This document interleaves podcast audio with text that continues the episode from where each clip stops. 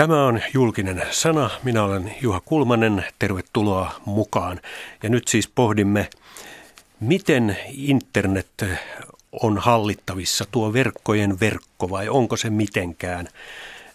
Puhumme vuoden 2001 alusta myös tähän päivään, koska Petteri Järvinen on juuri kirjoittanut kirjan Jippii, huikea tarina IT-kuplasta ja vuosien oikeuspiinasta – 2000-luvun alussa oli se ensimmäinen internethuuma ja kupla. Ja nyt sitten tänä vuonna on ollut eräänlainen kupla, kun Edward Snowden on paljastanut noita nettiurkintatapauksia ja juuri Guardian-lehti kertoo, että vasta yksi prosentti kaikista Snowdenin aineistosta on julkaistu, mutta voi olla, että se on ehkä se kiinnostavin osuus, mutta kuitenkin vain pieni osa.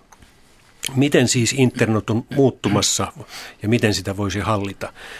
Yrjö Länsipuro, olet Yleisradion toimituspäällikkö, kirjeenvaihtaja, ollut Moskovassa, Washingtonissa, Hongkongissa, olet pitkäaikainen diplomaatti ulkoministeriöstä ja nyt sitten näiden internetasioiden kanssa olet tehnyt työtä pitkään.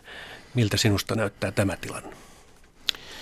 No jos puhutaan tästä Snowdenin paljastuksista ja NSAn äh, niin oikeastaan ensimmäinen asia, mitä siitä äh, haluaisin sanoa, on se, että ei pidä antaa lapsen mennä pesuveden mukana, vaikka se pesuvesi olisi aika likastakin. Eli internet on kuitenkin tällä hetkellä, se on, se on maailman käyttöjärjestelmä oikeastaan. Ja, ja sen takia semmoiset tosi ikävät ilmiöt, kuin mitä tässä nyt on, on paljastunut, niin ne on, ne on hoidettava, mutta ne on samalla myöskin pidettävä erossa asioista, joihin ne eivät välttämättä liiku. Tässä, tässä tilanteessa tämä Snowdenin paljastukset ja, ja nämä skandaalit on, ne on olleet ikään kuin öljyläikkä, joka on tahrinut tässä samassa lammikossa internetin piirissä. Kaiken näköiset kaiken näköisiä semmoisia tahoja, joilla ei, joilla ei ole mitään tekemistä ennen sen kanssa. Ja, ja siitä on tietysti Eli seurauksena tietynlainen luottamuksen menetys, ja, mutta ehkä palataan sitten seurauksiin myöhemmin. Niin, Petteri Järvinen, sinä olet yksi näistä, joka on ollut internetin alusta alkaen kehittäjä Suomessa, ja, ja tämä Jippiin tarinakin kuvaa sitä hyvin. Silloin oli semmoinen internethuuma ja sinäkin uskoit internettiin ja itse asiassa onko se usko mennyt nyt, kun ajattelet näitä vuosia vuosia siellä oikeussalissakin, kun jouduit taistelemaan mm, sitä vastaan, että et saisi tuomiota, etkä sitten myöskään saanut. Ei, toki ei usko, usko ei ole mennyt päinvastoin ne olettamukset ja uskot, joita 90-luvun loppupuolella ja vuosituhannen vaihteessa oli, niin nehän on toteutunut. Että siinä mielessä voi olla ihan, ihan tyytyväinen ja internetistä on tullut juuri, juuri sellainen oikeastaan kuin silloin, silloin oletettiinkin. Tämä episodi liittyi sitten tähän kaupalliseen puoleen ja, ja oli osa sitä vuosituhannen vaihteen sitä ylikierroksilla käynyttä nettikuplaa, mutta ei se, ei se koko internettiin ja tähän tämän päivän toimintaan oikeastaan millään tavalla vaikuta. Eikö voisi ajatella niin, että kun tämä on tarina niin kuin sanoit, tavallaan tästä kaupallistamisesta, mutta tässä on niin paljon yksityiskohtia, kiinnostavia tapahtumia, että se kuvaa sitä, että tässä on niin kuin hukattu aikaa, energiaa, osaamista, innovaatiota ja monen ihmisen ehkä uskoakin. Kyllä, totta kai, totta kai joo. Ja, se, ja se rahaa. Er, erityisesti rahaa, siis miljoonia euroja meni oikeastaan tällaiseen, josta ei sitten kovin paljon käteen jäänyt tietysti paljon oppia ja viisautta ehkä tulevaisuutta varten. Se on tietysti totta, mutta ei se tähän internettiin ja tähän, et, et, teknistyvään tulevaisuuteen, tähän digitaaliseen maailmaan, niin ei se siihen koko kuvaan tietenkään saakkaan vaikuttaa. Että se maailma elää ihan ihan omilla laeillaan ja näyttää siltä, että ollaan vasta niin kuin pieni osa nähty siitä, mitä internetin myötä ja tämän digitalisoitumisen myötä laajemminkin on tulossa esimerkiksi työnkuvan muuttumiseen ja medioiden muuttumiseen ja tähän kaikkeen. Niin se on oikeastaan aika uskomatonta, kuinka lyhyt tämä internetin tarina vielä on. Yrjö Länsipuro, tämä ICAN, jossa sinä olet Suomea tavallaan edustamassa, niin, eli tämä nimiä ja näitä osoitteita hallitseva järjestö, niin sehän perustettiin vasta 98. Kyllä se on eli juuri sa- Eli samana, niin, samana, samana vuonna kuin nyt tällä hetkellä suurin, ehkä maailman arvokkain yhtiökin jo, ja ilman muuta suurin internetyhtiö Google, joka täytti mm. kanssa vasta 15 vuotta tänä syksynä. Tämä on lyhyt tarina. Joo, aikaan perustettiin todella, todella 15 vuotta sitten äh, tilanteessa, jolloin internet, joka sitä ennen oli tämmöinen ikään kuin sotilaallis-akateeminen projekti ja, ja, ja jolle, joka niin kuin kehittyi alueille, joille sitä alun perin ei oltu oikeastaan suunniteltu. Ja jotakin, Yhdysvaltain hallituksen oli jotakin tehtävä saattaakseen se semmoiselle pohjalle, että, että sitä voidaan käyttää myös kaupallisiin tarkoituksiin. Silloin perustettiin The Internet äh, Corporation for Assigned Names and Numbers, todella tämmöinen epäseksikäs nimi tälle toiminnalle, mutta, ja jonka tarkoituksena on Äh, hallinnoida äh, internetin niin sanottuja äh, unique identifiers, siis näitä tämmöisiä osoitteita, IP-osoitteita ja tunnuksia, siis toin sanoen, ja, ja nimipalvelin järjestelmää, joka muuttaa nämä IP-osoitteet tämmöiseksi inhimillisesti ymmärrettäviksi tunnusnimiksi ja, ja päinvastoin tavallaan aikana hoitaa internetin puhelinluettelua, jos ihan näin sanotaan, plus sitten vastaa erilaisista parametreista. Siellä, siis voisiko siellä internet muut... toimia ilman tätä aikainen?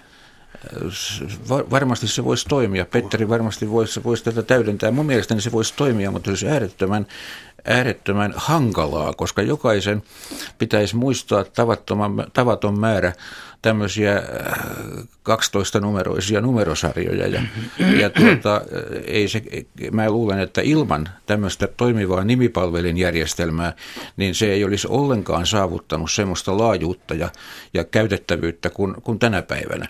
Plus lisäksi sitten vielä se, että, että internetin käyttäjälle on hyvin tärkeää se, että hän ikään kuin päätyy sinne, mihin hän haluaa. On sitten kysymys verkko, siis www-sivuista tai, tai sähköpostista tai mistä tahansa.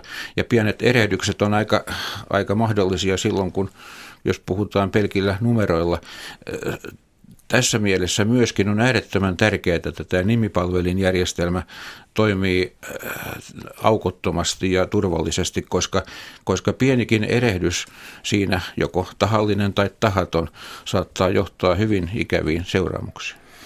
Joo, juuri näin. Meillähän on edelleen puhelinverkkoja, me voidaan soittaa ihmisille, mutta siellä ei ollenkaan näin hienoa palvelua kuin internetissä on. Me joudutaan tietämään ihmisen numero tai yrityksen numero, selvittämään se etukäteen jostain ja sitten naputtelemaan se numerokoodeina. Se on paljon kömpelömpää kuin tämä internetin tapa, jossa kaikkeen pääsee ihan vain nimellä tietämällä.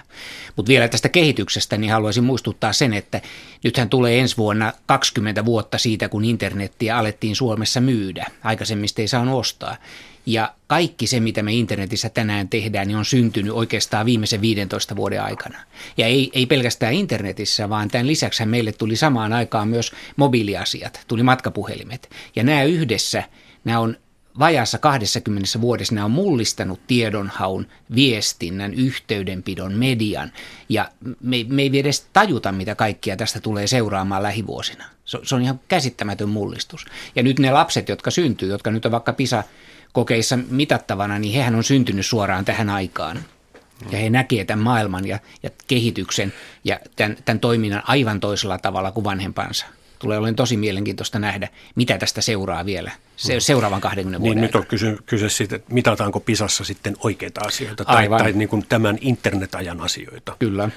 Ehkä ei, mutta sitä sitten varmaan tullaan kehittämään. Mutta otanpa tästä Petteri Järvisen Jippi-kirjasta vuodelta 2001, kun sinä menet kronologisessa aikajärjestyksessä tässä, niin pääsen kokeilemaan asiaa käytännössä Seinäjoen lentokentällä, siis tota, VLAN-verkon toimivuutta, kun odotan aamulla paluukonetta Helsinkiin. On mahtavaa, kun voi avata läppärin ja hoitaa netissä asioita aivan kuin toimistolla istuisi. Näitä pitää saada jokaiselle lentokentälle. Neuvottelut Vantaan kentän kanssa ovat jo alkaneet. Verkolla on hieno nimi Freedom. Joo, siis se oli silloin ihan, ihan uutta juttua. VLAN tekniikka ja langaton mm. internet, joka tänään on joka, jokaisella melkein taskussa älypuhelimessa, niin se oli silloin ihan uutta ja se oli todella ihmeellistä, koska aikaisemmin oli tosi vaikea päästä läppärillä tietokoneella nettiin, ellei ollut piuhaa puhelinverkkoa, johon se saattoi kytkeä. Langattomuus oli silloin tosi vaikeaa. Ja sitten muistan erittäin hyvin tuon kevät aamu vielä, kun Seinäjoen kentällä konetta odottaisi ensimmäisen kerran. Avasin koneen ja sillä langattomalla verkkokortilla sain nopean nettiyhteyden. Se oli ihan huikeeta. No mm. tänään se on itsestään selvää mm. ihmisille. Ja tästä on vain 12 vuotta aikaa. Kyllä. Tähän, ja, jos mä saan, mm. just tämä lentokenttä, kun mainitsit nämä, niin, niin se on tietysti arkipäivää kaikilla lentokentillä varmasti nykyään. Ikävä vaan on se, että joillakin lentokentillä sä todella pääset nettiin ihan tuosta vaan. Ja tästä erityinen kiitos Finavialle, koska, koska, koska Suomen lentokentät tai ainakin toi Helsinki-Vantaa on semmoinen, jossa näin pääsee. Muutkin myös Mutta Suomessa. on aika monia sitten tuolla ulkomailla, jossa sä pääset, sä pääset nettiin, mutta sä joudut antamaan sinne luottokortin numero numeron ja sä joudut antamaan valtavan määrän tietoa itsestäsi ja sitten se avautuu sulle niin kuin 30 minuutiksi mm-hmm. tai jotain tämmöistä. Mä en ymmärrä, miksei tämä voi olla siis jonkinnäköinen normi, että kaikilla lentokentillä pitää olla ilmainen ava, tämmöinen niin kuin vapaa yhteys. No se, mitä tapahtui Jippiissä silloin, kun Saunalahti tai ensin monta, monta erilaista yritystä yhdistettiin Saunalahden serveriksi ja sitten siitä tuli Jippi Group ja Jippi yritti vallottaa Eurooppaa ja osti niin kuin Sonerakin Saksasta sitten toimintaa itselleen, mutta ei ostanut ilmaa niin kuin Sonera 20 silloisella mar- miljoonalla markalla. Mutta, miljardilla. Tai miljardilla markalla, mutta Jippi osti Gigabellin ja yritti tehdä sitten yhdessä suuren hollantilaisen KPN Questin kanssa niin kuin tämmöistä eurooppalaista internetverkkoa. No, se oli haastava operaatio ja siinä ei onnistuttu, mutta ja te joudutte puoli vuotta optimistisen pörssitiedotteen jälkeen sitten ilmoittamaan yrityssaneerauksesta. Ja tämä toi, tuotti sitten koko tämän vuosia vuosia kestäneen oikeusprosessin. Eli kyse oli siitä, että oliko se vedätys, oliko se huijaus, tekikö siinä joku jippiiläinen rahaa tässä kirjassa Petteri Järvinen kerrot, että näin ei ollut, vaan kysymys on ollut siitä, että Saksassa ei ehkä hallittu kuviota. Deutsche Telekom oli siellä se suuri, valtava telejätti, joka toimi hyvin byrokraattisesti, jarruttavasti, hitaasti. Sen kanssa ei osattu toimia. Onko maailma siitä muuttunut? Osataanko me nyt tuolla Euroopan markkinalla? Yri Länsipuro tässä juuri sanoi, että ei se vieläkään oikein ehkä toimi. Niin siis kyllähän tässä on jatkuvaa jännitystä esimerkiksi juuri teleoperaattorien ja, ja sitten näiden, näiden niiden välillä, jotka tuottavat sisältöä ja jotka ikään kuin käyttävät kyllä näitä, näitä tota, operaattorien tarjoamia yhteyksiä eri tarkoituksiin. Ja operaattoreilla on tällä hetkellä kovin suuri hinku saada enemmän rahaa semmoisista yhteyksistä, joita käytetään videoon tai johonkin tämmöiseen ikään kuin korkealaatuisempaan toimintaan. Eli, eli kysymys tämmöisestä verkkoneutraliteetista on tällä hetkellä näitä polttavia asioita. Joo, meillä oli Suomessakin viime viikolla juuri Ficomin puitteissa keskustelu tästä nettineutraliteetista, yleisökeskustelu. Suomessa, Ficom on operaattoreiden kattojärjestö. Joo, operaattoreiden edu, edujärjestö. TV-yhtiöiden. Mm, joo ja todettiin, että Suomessa tähän ei liity semmoisia polttavia kysymyksiä, joita maailmalla liittyy. Mm. Että Suomessa sekä operaattorit että TV-yhtiöt, sisältötuottajat on, on kaikilla on yhteinen intressi ja se on Suomessa sen takia jäänytkin vähän pimentoon koko kysymys. Mutta mitä tulee tähän, tähän maailmanvallotukseen, niin mä luulen, että nimenomaan noista oppirahoista johtuen, niin tänään suomalaiset on paljon kokeneempia kansainvälisesti. Meillä on johtajia, joilla on osaamista. Meillä on ihan toisenlaiset suhteet ulkomaille ja me tiedetään, että Saksassa yrityskulttuuri esimerkiksi on ihan toisenlaista kuin Suomessa. Ja luulenpa, että se Deutsche Telekom ei ole kovin paljon muuttunut, kun siellä on edelleen 300 000 työntekijää noin suunnilleen. Niin ei saksalainen iso laiva äkkiä käänny siellä toimitaan Saksan tavalla. Ja se, mikä itsellekin oli vähän yllätys ja selvisi tässä oikeudenkäynnin aikana, on kielitaidon merkitys. Et me suomalaiset edelleen kuvitellaan, että Englannilla pärjää kaikkialla, varsinkin IT-ammattilaiset kuvittelee näin. Mutta sitten kun mennään Saksaan tai Ranskaan tai Espanjaan, niin ei siellä edes asiantuntijat osaa välttämättä muuta kuin oman maan kieltä tai sitten naapurimaan kieltä. Ja siellä ei ole englanti tässä kielivalikoimassa ollenkaan mukana. Ja sitten kun ei osaa maan kieltä, niin sitten on tosi vaikea toimia ihan alkeellisissakin asioissa. Et se tuli yllätyksenä. Suomalaisten täytyy opetella muitakin kieliä kuin englanti. Hmm. Eli siinä mielessä tämä Jippiin tarina – Siis Jippi hän muutti sitten takaisin nimensä Saunalahdeksi ja sitten Elisa osti se on, se on nyt osa Elisa. Kyllä. Elisa konsernia ja Saunalahden nimi sinänsä on edelleen olemassa ja, ja se on Elisan tällainen, onko se halpa operaattori vai? Se on tämmöinen halpis brändi. Niin, halpis brändi. Että se on, äh, ei ole siinä mielessä kuollut ja kuopattu. Ei, edelleen esi- esiintyy mainoksissa ja Saunalahden mm. liittymiä myydään edelleen. Ne on tätä samaa jippiin perintöä.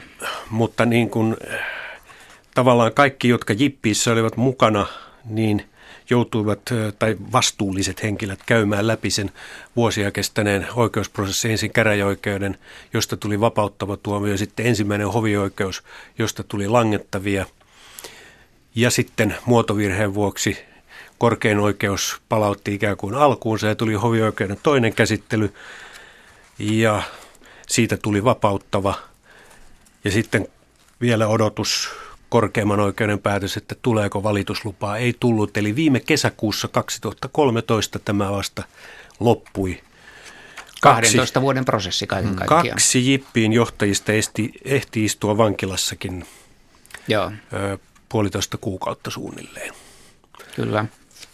Ja, ja, ja sakkoja monet maksoivat reilusti ja, mutta maksettiinko, maksettiinko sakot takaisin? Ja, ja saatiinko Joo. oikeudenkäyntikulut takaisin?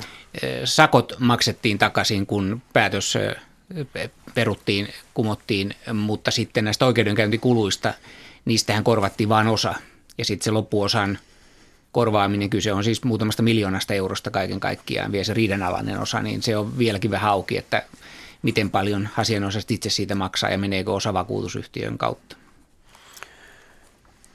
Mitä arvelet, jos Sonerasta olisi käyty vastaavanlainen oikeusprosessi, niin se olisi ollut kertaluokkaa huomattavasti suurempi ja mahdollisesti hankalampaa. No siinä olisi ollut kyse noin viiden miljardin euron investoinnista ja sen kohtalosta ja siitä, mitä johtajat silloin tekivät. Siitä yksi oikeudenkäynti käytiin, mutta se liittyy näihin teletunnistetietoihin. Se, se oli kyllä. vähän eri asia. Ja siitä oli, silloinen johtaja Relander sai tuomion. Kyllä, joo, tuomion. joo, lopulta ja muutama yrityksen työntekijä tietojen katselusta, kun oli esimieheltä saanut tehtävä.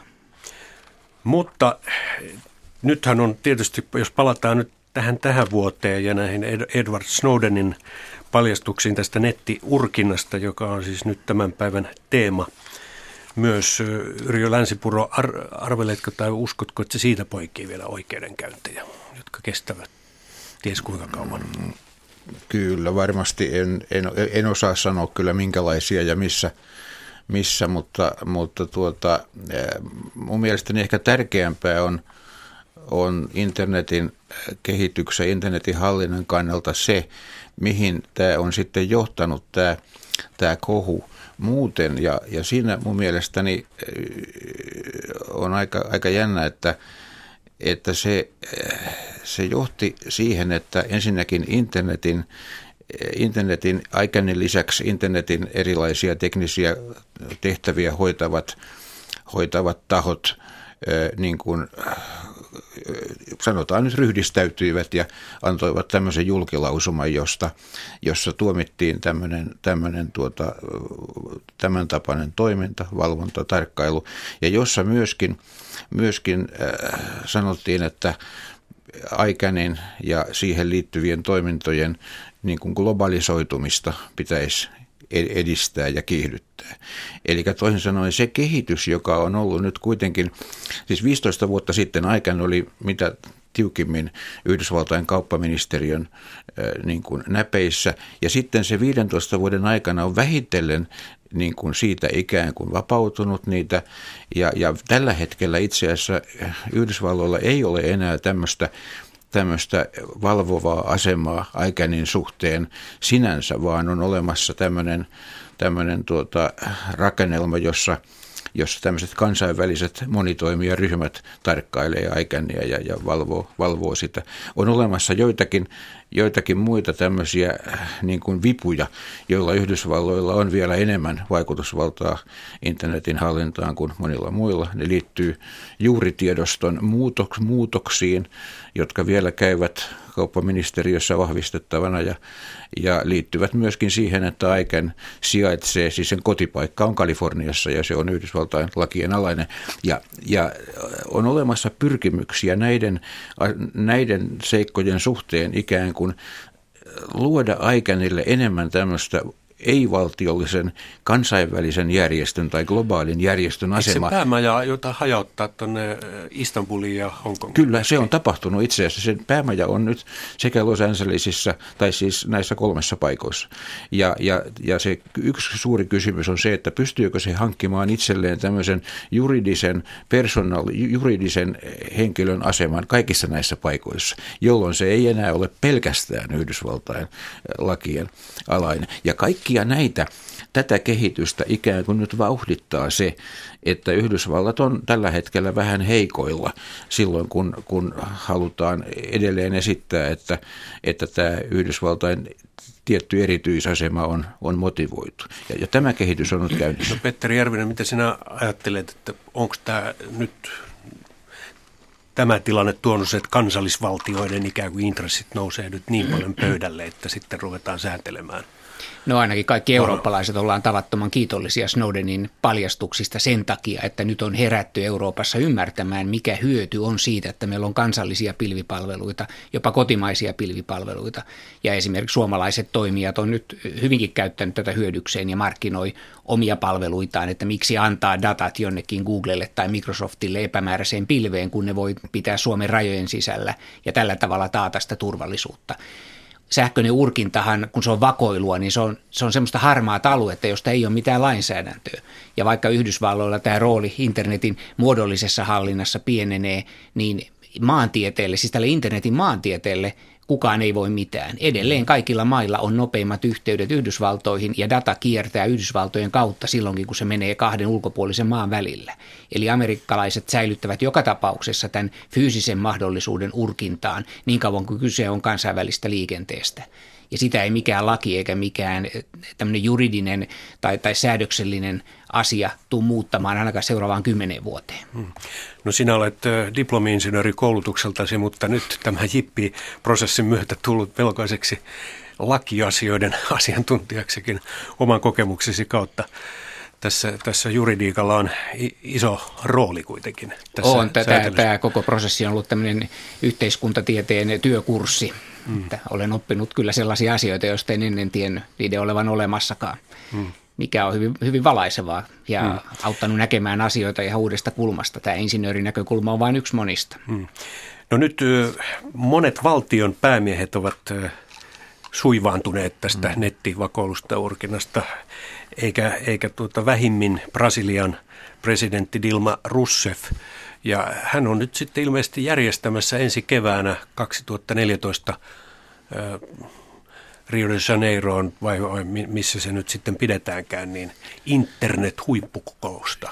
Kerro Yrjö Länsipuro vähän siitä. Joo, se, se oli hyvin jännä tapahtumakulku, kun Dilma Rousseff todella todella tästä ihan henkilökohtaisesta, häneen henkkohtaisestikin kohdistuneesta urkinnasta suivaantuneena piti YK-puheen, jossa hän sanoi, että nyt on, nyt on niin, että nyt internetin hallinta pitää siirtää multilateraaliselle pohjalle. Se tarkoittaa siis kansainvä- valtioiden välistä pohjaa. Tässä vaiheessa aikainen toimitusjohtaja Fadi Shehade reagoi hyvin nopeasti, ikään kuin palokunta ainakin. Hän matkusti Brasiliaan, sai audienssin Dilma Rousseffin luona muutaman päivän odoteltua hotellissa ja, ja, ja, ja selitti hänelle, että että ihan hyvä, mutta pitäisi kehittää tämmöistä niin kuin monitoimia pohjaa. Siis toin sanoen, että, että kuten tähänkin mennessä, niin on, on tärkeää, että internetin hallinnassa ovat mukana sekä valtiot, yksityinen sektori että kansalaisyhteiskunta.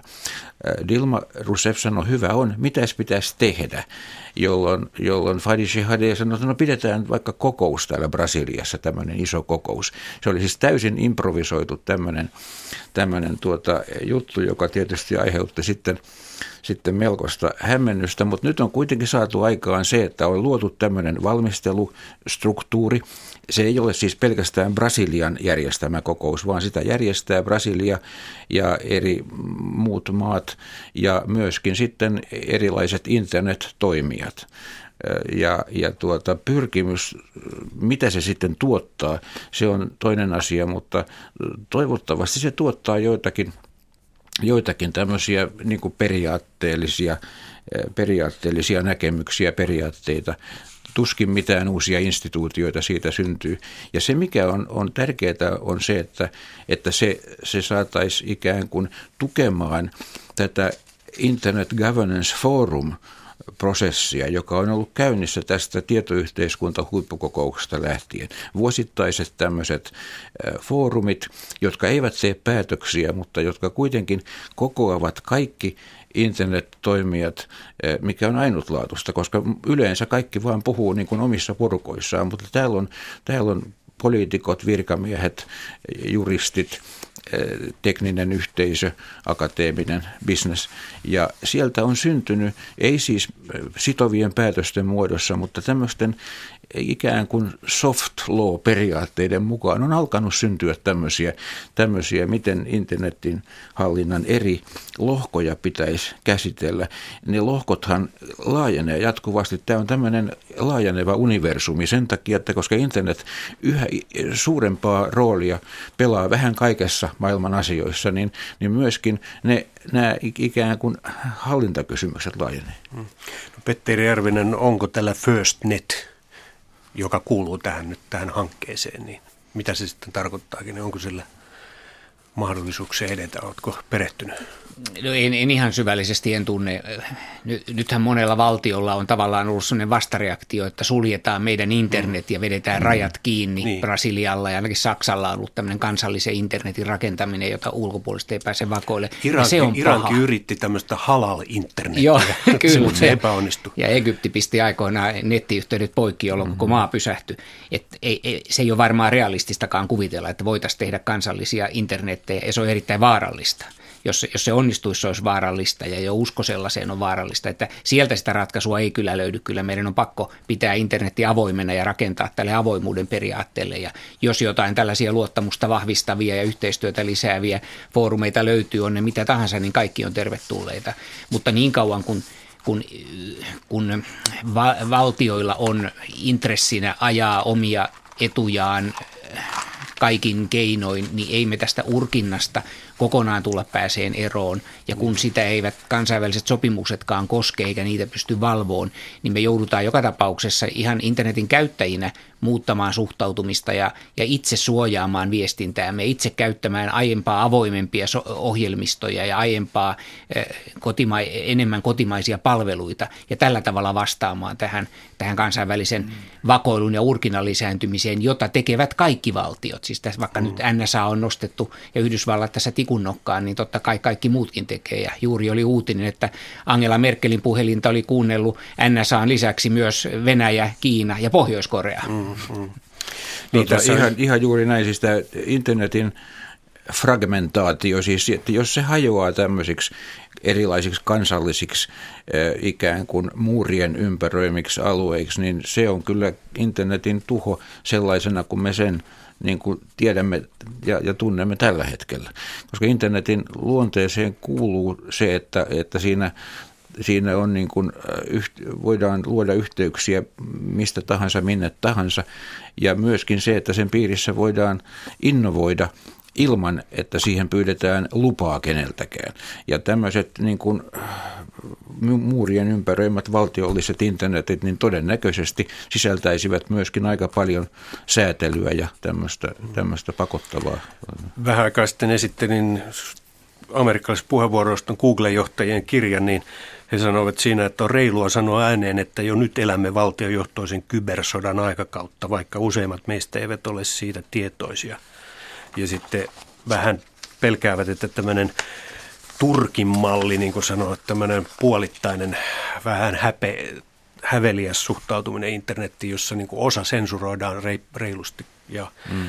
tai suodatetaan, filtteröidään pois, niin se tulee yleistymään verrattuna tähän, mihin me ollaan Pohjoismaissa totuttu tähän vapaampaan malliin. Joo, joka maassa on varmaan jonkinlaista kiellettyä aineistoa, jota jota halutaan poistaa. Japanissa yhteen aikaan ongelmana olivat itsemurhasivustot, jotka mm. kannusti nuoria tekemään itsemurhaa. Sitten on eri, eri maissa, Turkissakin taitaa olla, että Atatürkkiä Joo, ei saanut mm. kritisoida, Taimaassa sama omaan hallitsijaan. Ja sitten Pohjoismaissa meillä nyt lähinnä ollut lapsiporno mm. tähän asti, mutta sitten myös uhkapelejä on ehdotettu, piratismi. Että joka maalla on jonkinlaisia intressejä tämän netin suodattamiseen.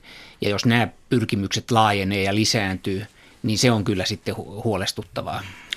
Ja varsinkin jos ne lisääntyy juuri kuten sanoit tämmöisellä ikään kuin hämillisellä tai puolisalaisella tavalla, koska, koska tärkeää on se, että jos tämmöisiä rajoituksia ja suodatuksia on, ne perustuu lakiin ja että kaikki myöskin tietävät, mitä ne rajoitukset on ja mitkä ne lait on, ettei sitä tehdä jossakin tuolla salamyhkäisesti. Kuitenkin internet on se, joka on haastanut niin monia – elinkeinoelämän aloa ja, ja tietysti kun tämä julkinen sana on median ja tietoyhteiskunnan erityisohjelma, niin, niin mediaa erityisesti on haastanut. Ja median muutos internetin ajamana on, on huima. Petteri Järvinen tässä Jippi-kirjassa, niin siinäkin on tavallaan tästä aiheesta monenlaista yksityiskohtaa, mutta yksi selkeä on se, että media ei kyllä hoida tehtäväänsä ihan niin kuin sen pitäisi, jos ajatellaan, että kun aletaan seurata tällaista oikeudenkäyntiä, otsikot ovat suuria, mutta sitten kun vuosia kuluu ja se, mm. niin sitten hiipuu ja lopulta kun tuomio tulee, joka on sitten lopullinen on se ihan täysin vapauttava, niin siitä ei juuri sitten enää puhutakaan.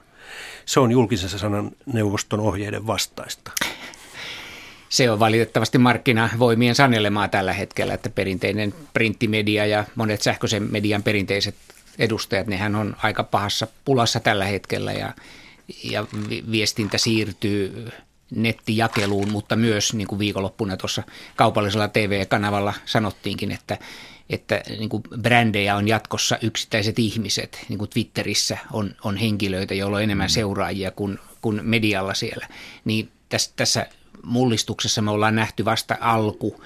Kuka ei tiedä, mihin se tulee, tulee johtamaan, mutta kehitys on hu- huimaa ja valitettavasti se johtaa siihen, ettei eh, media ehdi seurata asioita, jotka on pitkäjänteisiä tai monimutkaisia ja takerutaan sitten vaan niihin päivän polttaviin ilmiöihin, tehdään niistä yhden päivän ajan paljon juttua ja sitten mennään jo seuraavaan. Hmm tämä lisääntyy. Yrjö Länsipuro oli toimituspäällikkö TV-uutissa pitkään, niin oliko silloin jo samanlaista?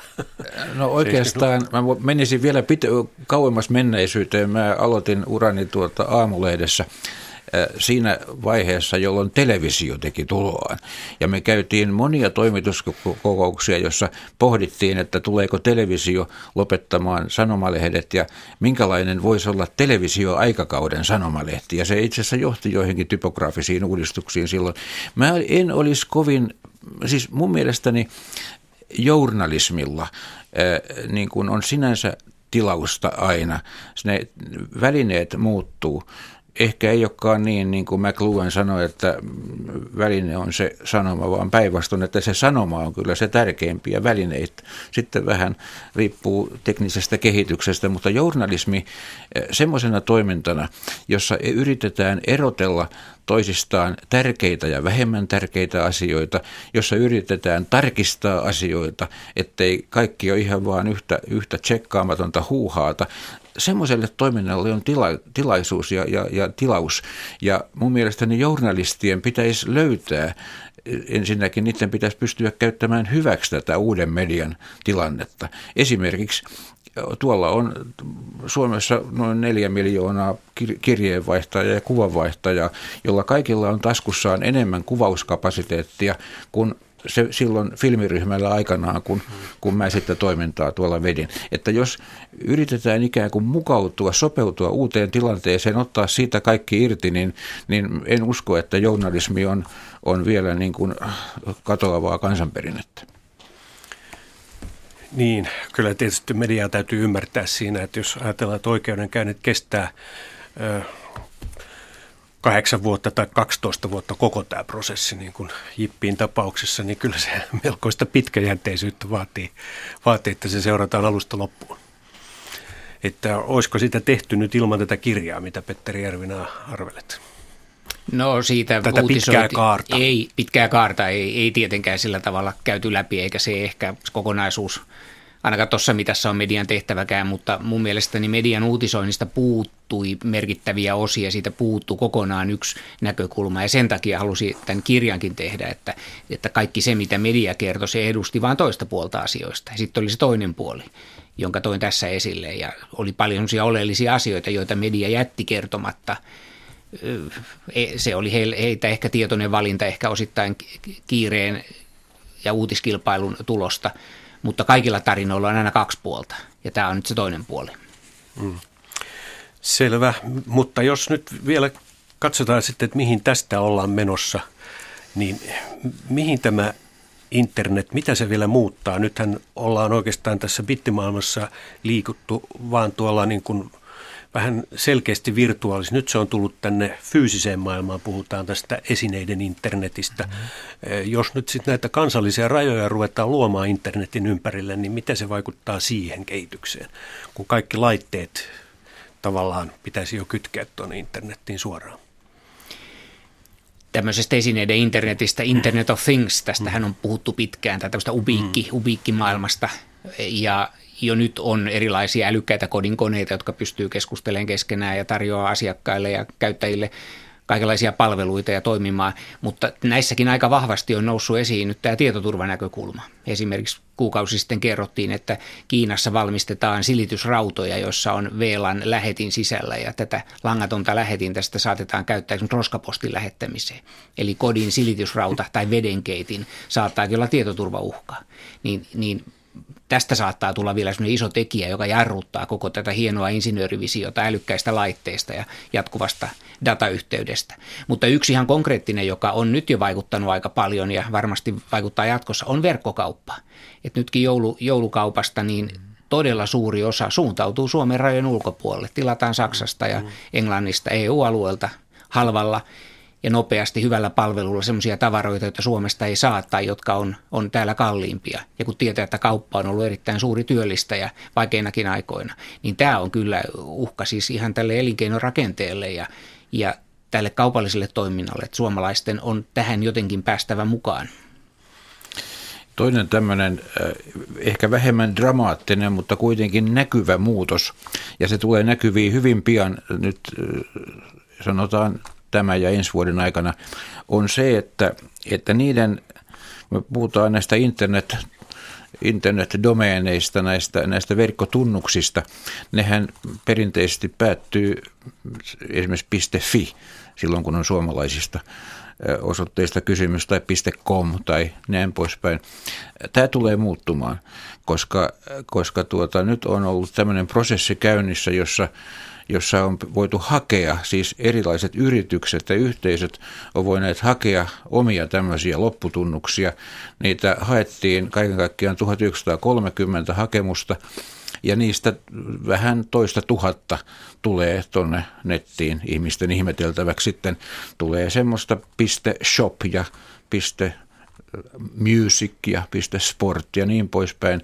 Suomessa tulee, Nokia on hakenut ja todennäköisesti saa oman pisten Nokian sekä latinalaisilla että kiinalaisilla kirjoitusmerkeillä. Kone saa oman lopputunnuksensa ja myöskin Helsinki. Helsinkihän aikanaan jäi vähän jäi vähän tuota toiseksi Helsingin yliopiston Kyllä. kanssa kilpaillessaan silloin, kun oli kysymys tunnuksesta Helsinki Fi.